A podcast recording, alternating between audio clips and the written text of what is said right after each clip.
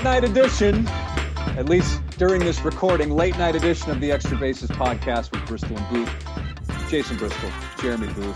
Jeremy, what was that picture you sent me on Twitter, or excuse me, uh, a text you sent me? What was that? What was that photograph? I was walking uh, Bernie earlier, Yeah. as I'm prone to do. Bernie likes to go on a walk before dinner, so I was walking him around. Should I, I set it to- up though before you tell people? Yeah, sure, go ahead. Uh, basically, there's a picture of Jeremy smiling with the uh, for the H sign. And I, am I'm, I'm not quite sure the Astros for the H sign. I'm not exactly sure. Is that like a yard ornament? What is that? yeah, it's a yard. I guess that's one of those things that people put in, in front of their house, right? Was it a flag? No, it was just it's a it was just a like one of those signs you get at the game, I guess, that you wave for the H or whatever it was. I don't know. Okay. But he put it on he he or she put it on a, uh, a sticker and stuck it in their garden. So I was walking Bernie, and Bernie, you know, as Bernie's prone to do before dinner, he has to have this pre-dinner walk now. I don't know what that's about, but we're walking around and uh, I see this sign. I was like, I gotta take a picture. This thing's funny. It's hilarious. I don't I don't know if that was last year or the year before, but um, yeah, that was one of those things that I thought was kind of funny. Oh, so it's not recent? Uh, I don't know. That picture's today. Oh, that's what I thought. I don't know when the sign was there. The sign looks like it's I gotcha. faded, but that's the first time I saw it. I was like, why are you going to send me a picture that's like No, it was today. a And of year or course I old? Of course, I was laughing about it because, you know, it's, we talked about the Astros, you know, all the time, and Uh-huh. uh, this is 2021, and um, It's off to a little bit of a rocky start. Started well. yeah, You know, it's Yeah. funny. It's funny. I always go back to to what you say, and I always think these should be on T-shirts. Air, aircraft carriers. yeah, You say you have your aircraft carriers, your Springers, your Carlos Correas, your Bregman. Bregman's an aircraft carrier, right? he can be, yeah, can be. And unfortunately for the Astros, when you have aircraft carriers, or fortunately, they can hide a lot of deficiencies with your little gunboats. uh, yes, that's true. Yes, So some of the issues that you're seeing thus far, and yes, I know Jeremy says all the time, you're talking, these guys are in the big leagues for a reason. They're the 1% of the 1%. We're not taking that away. But Myles Straw, for example, has gotten off to a horrible start, not just not just at the plate, but also in the field. And I think that a lot of times when you are playing guys who are probably better suited for uh, a fourth outfielder or as a role player, those guys, you can hide them when you've got a lot of aircraft carriers. But when they're out there in the ocean by themselves, we get to see what they really can be without the cover of an aircraft carrier. Yeah. You know, Mike Elias when he was here, and even in Seattle with, the, I mean, uh, in Baltimore, with the propaganda that he's put out about their player development, right? Um, now I, I'm telling you, I can't get past it. That I've never seen an organization put something out and says, "Hi, we're the best at what we do. Our facilities are so outstanding. Won't you come play for the Orioles?" I've never seen anybody do that. Like it's a it's a, it's a TV ad. Like well, I've seen colleges do it, Oh, but but yeah, that's that's and- college recruiting. and just to be just to be uh, for accuracy's sake, he did not say those exact words. No, but I mean, I'm paraphrasing, but I mean, like, if you're a major league organization, you don't have to do that. Like, you don't have to do, you don't have to turn around and so, it's like he's running for reelection. Like, you, what are you running for? Like, you're the GM of a major league baseball team. You may have um, got there by selling work as yours that's not yours, but by the same token, you're still a GM of major league baseball team. Back to the Astros. This is what we're talking about. The Astros. He he didn't draft well. Like I've said this forever. I got attacked on Twitter. I got hate mail. I got, you know, Jeremy hates Houston, you know, and, and, and, and point of fact, like I, I brought myself right back to Texas as soon as I could after this pandemic thing was through. Right. So it's not about um, any of that. It's about he didn't draft well. You're seeing it now. There's no depth. So when guys like Alvarez and, and look, and I get that's a lot to lose at one time at any point. Alvarez, Altuve, and Bregman all are gone. There's nobody to step in. And a guy like Myles Straw, who God bless him, was apparently DMing people um, about how what kind of a year he was going to have. You didn't see this on Twitter?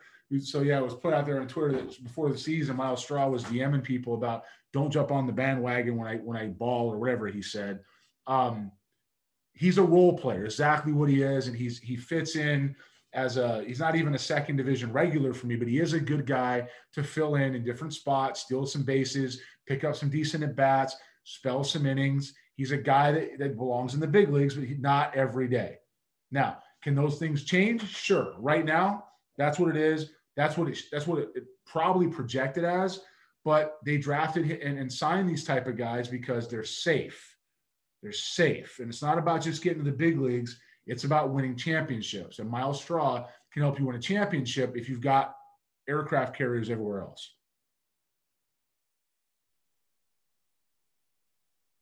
And then I guess I prematurely buried the A's, didn't I? I said, yeah, it was, it was. I, let me rephrase that. I didn't bury them. I just said, listen, they're going to look back and say, wow, all that, all those games that we lost in April, uh, they may come back to bite us, but man, I got a, I got a good buddy of mine who's a, a major league scout, and uh, wow, that's a shock. Anyways, go ahead. Yeah, me friends in the scouting community who knew. I remember, I'm bitter. I'm bitter at all those guys. Bitter, ex, bitter scout. Um, anyway, um, and he the next day he heard he listened to us, and the next day he sent me a text like at 6 a.m. He goes, "You guys are wrong about the A's. They're going to be this, this." And I was like, "Well, I'm just saying they can't get off to a start like that." Well, they rattled off 10 in a row. I mean, that's why it's early, you know. Um, the Astros were still have a very good team for this year.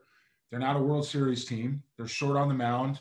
Um, they're short overall offensively, but they're good enough to win that division you know, but I mean, a couple years ago, I, I, learned my lesson. I said on the air with you, I said, I'm never gonna, never again, gonna bet against Billy Beane and David Forst for being competitive and getting where they have to get to. Um, you know, and, and I'm, I'm with you. Starting that, starting the way they did is rough to get out of, but they get out of it in a big way. They rattled off 10 in a row. But I think this Astros team could also rattle off 10 in a row at some point. Um, well, maybe not 10 in a row because that's, um, not the way the pitching, the starting pitching, which was somebody's biggest concern. Um, maybe if they get some guys healthy, yeah, yeah, they could probably rattle off 10 in a row. I think they could probably rattle off 10 in a row. I still think that they're the best team in the West, regardless what the standings say today for 21. I don't think that's going to be the case in 22. And I really don't think that's going to be the case in 23 or 24 or 25. Right now, the window is still open a little bit to get them to the uh, postseason. And they do have a club that can do it. They're just, they, but they don't, they can't afford to lose guys. If they go another, through another stretch or two where, you know, Correa's out and he hasn't been out yet, but you know, Valdez is out, there's another guy, right? So if you think about it, they lost really their number one or two, depending which them colors. Um, Odorizzi's just been eh, right? Some other guys just been eh. So starting rotation's been short, and then they lose all their bats in the same week for health protocols. I mean, that's going to be a rough week for anybody. That's not just them. One of the more remarkable stories, and I mentioned the word remarkable last time, but one of the more remarkable stories right now is something that we've never seen in Major League Baseball. Is a guy like Corbin Burnes from the Brewers who has struck out 40 hitters in 24 innings and has walked zero guys zero guys with 40 strikeouts, a 0.37 ERA. He was in the 2016 class. So do you do you do you recall seeing him at all? Because he was at St. Mary's in California. Did you scout him at all? You know, St. Mary's in 2015 didn't have a whole lot. Um, you know, so I didn't run across them in 2015 when I was doing the West Coast. Um, but here's here's what I will say. I had this conversation two days ago with somebody about the draft, about you know how the draft's going to unfold and who's going to go where. And I said, I want you to think about this for a second. The number one pick in the draft this year will not be the best player to come out of the draft. And he was, well, what do you mean? And I said, well, go back and look at the drafts and tell me how many true number one overall guys have been the best player, right? And if you go back and look at it, there's been a few. There's been a couple, but there really hasn't been that many, right? The argument in 2009 would be for me Steve Strasburg versus Mike Trout versus Paul Goldschmidt. Strasburg was number one. Goldschmidt was the eighth round. Trout was 24. Who do you take out of those three? Because I know who I'm taking. Okay. So the number one player in the draft wasn't the best player in, in the draft, right? If you go back to 2010, you look at Bryce Harper. To be honest with you, I don't remember the rest of that draft. Um, I don't know that Harper's the best player in the 2010 draft. I have to go back and really study it. I can't say he isn't. I have to go back and really study it, right? Um, he's good, but is he the best player? Don't know. Um, but I can tell you that in 2000, um, uh, number one pick in 2000 was what was it 2013 for a, you know Appel. He's not the best player in the 2013 draft. The 2012 draft, you go back and you look, that's Correa. He's number one, right? Go back and look down that list. Buxton, Buxton's starting to come on this year. But anyways, was, go ahead. Buxton was two, but there's other guys in that draft who have done well. Correa's Correa's been good. Is he better than the rest of these guys? 2011 draft, number one pick overall was man, who was number one in 2011? That was a great Gerrit Cole. Okay, so Gerrit Cole's number one. We'll look at that draft. You got Lindor, you've got Cole, you've got Springer, you've got uh, uh, Baez, Bauer. Got, who Bauer, Bauer, and three. I would say Cole is is the best in that draft so far. But I, I'd say Lindor Trevor is pretty Story. close. Trevor Story. Yeah, Trevor Story is sandwich pick, but I, I would say Blake Snell. there's another one. But I would say I really would say that Cole's probably at the top of that list, but Lindor is not far behind, and you can make an argument for Lindor because he plays every day, right? So, so the point is that you don't. It's not. He's not going to be the number one player, best player in the in the draft. Just going to go number one overall. Corbin Burnes, fourth round pick. Okay, fourth round pick, Milwaukee Brewers command and control, strike thrower, has enough velocity, grew in his velocity as he got stronger, and he's dominating baseball in a league right now where strikeouts are more prevalent than breathing air. Okay, it's ridiculous how many times guys are swinging and missing, um, and it's not the mound's fault. It's not the velocity's fault. It is your eyes will adjust to stuff like that. It's not it. It is the approaches these guys are taking where their mind can't relax and their body can't function. And so guys like Corbin Burnson or Corbin Burnes are are attacking that and having success because they have several weapons for these guys' approaches, which are just in the one spot. So it's unprecedented. Um, he's setting some up to throw strikes for a long time. I talked to a different major league scout yesterday about these guys and, and, and the approach in the big leagues. And it's, it's, we're going to go back. We're going to go back to that. We're going to go back to guys they're 88 to 92, 91, 93, throwing strikes, putting the ball in play, you know, uh, be able to spin the breaking ball, go east and west, and hitters who can move the baseball around the field and, and score runs so that not only is the game more active, but these we're not sitting here watching home runs anymore, uh, you know, every, every time people swing trying to go deep. I'll tell you this for me, Gary Sheffield came out in the paper and I can't remember the name of this of this thing. It was sent to me. I know you saw it. It talked about how baseball was boring. He didn't watch it anymore. Yep. Well, I'm not I'm not there yet, but he did say something I thought was pretty accurate. He said home runs used to be exciting because they didn't happen all the time. Now they happen all the time. Do you get excited or watching a guy throwing 100 miles an hour anymore and watching a guy hit the ball 500 feet? Happens all the time because that's what we've done. We've made baseballs into golf balls, right? We've taken a swing that's designed to do one thing, and we've got guys who can't throw can't throw 14 fastballs for strikes. And when they do their mistakes, what do you think happens when it goes thigh high? Here's another one. The, the analysts are telling you to throw up in the strike zone. Let's use Jameson Taillon for a second, who's a Houston guy, pitcher for the Yankees. Long body, six eight, whatever he is, right? JMO's a great kid. He's a grown man now. He's a great kid. Long body. He needs to pitch above the baseball for angles. He has to work down in the strike zone. His body is not going to work like a Sonny Gray who's going to get away at the top of the zone.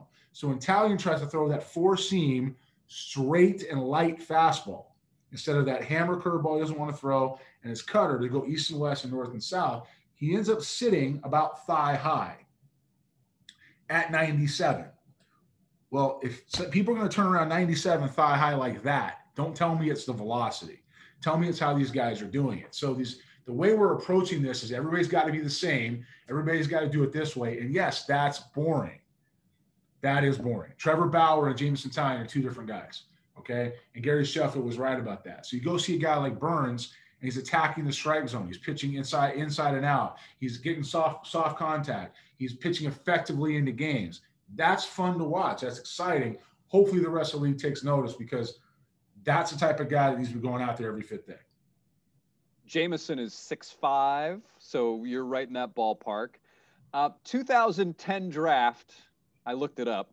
Okay. Harper number one. Manny Machado was number three. You'd take Machado over Harper, right? Christian Yelich was in the first round. That's the guy. Noah Syndergaard was also in that draft in the uh, supplemental yeah. supplemental 30, round. 34th overall or something like that. I take Yelich over any of those dudes. I'm sorry?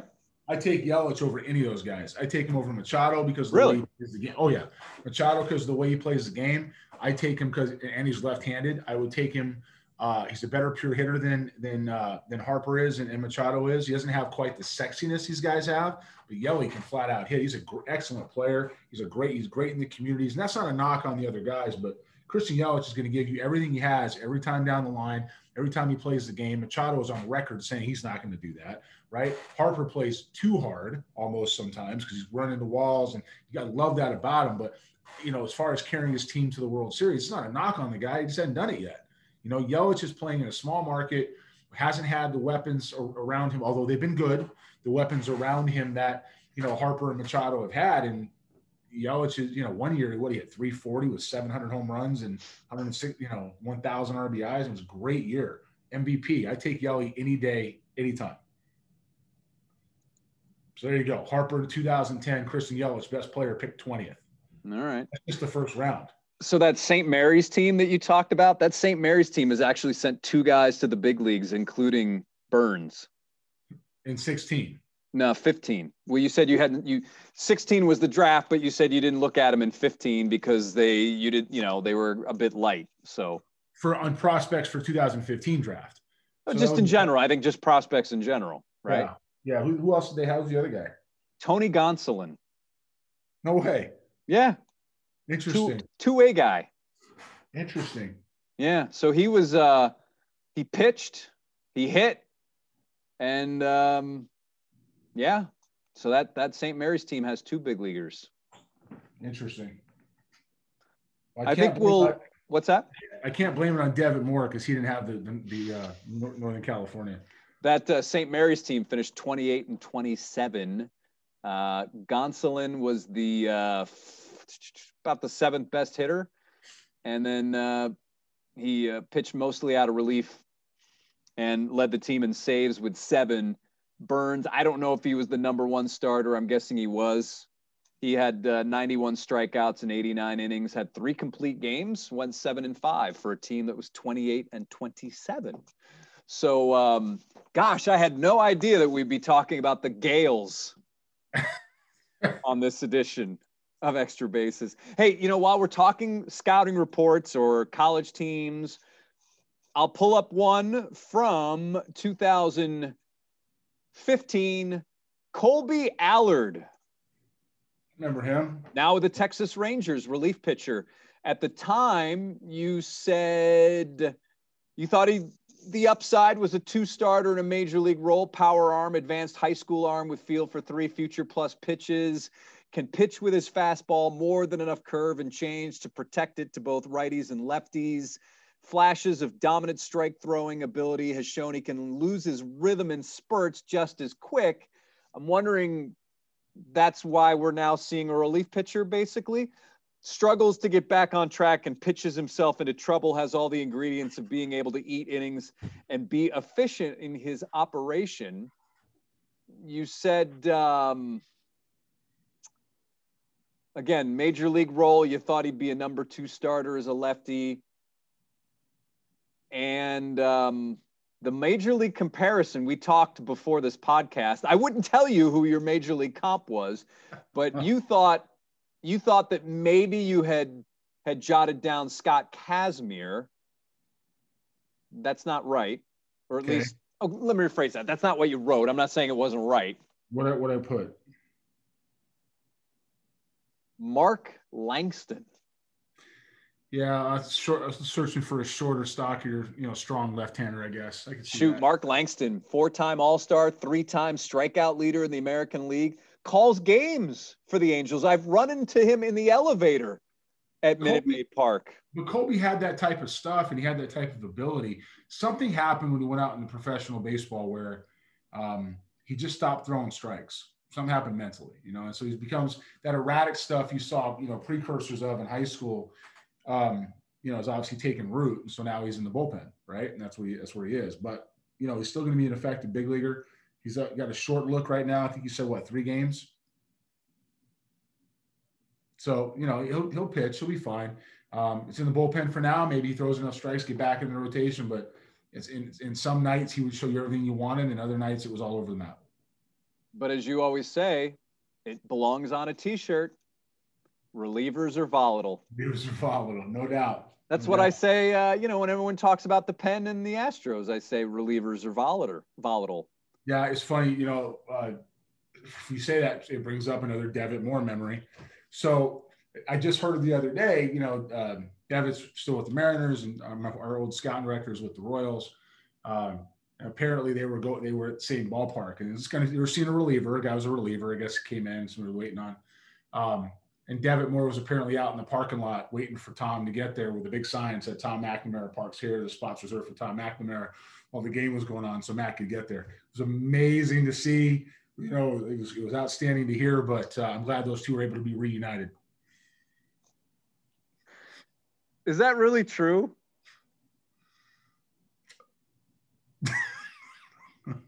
Wait a minute. That's a joke, right? I, I mean, I, all I heard is that they were glued to the hip, and Devin wouldn't let him out of his sight. They didn't even work for the same team anymore. So, okay, yeah, but it was a reliever for a reliever. for um for legal reasons. I do not know if that story's true. I don't know anything about it.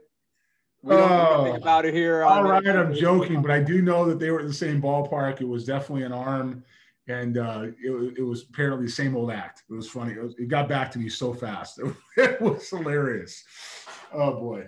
All right. You know, this is just another episode where we really had no plan going in, and look, I don't even know what we, how much we filled here. Well, we talked for a while. All right. Well, it's coming up on 11:50 p.m. in uh, the Central Time Zone.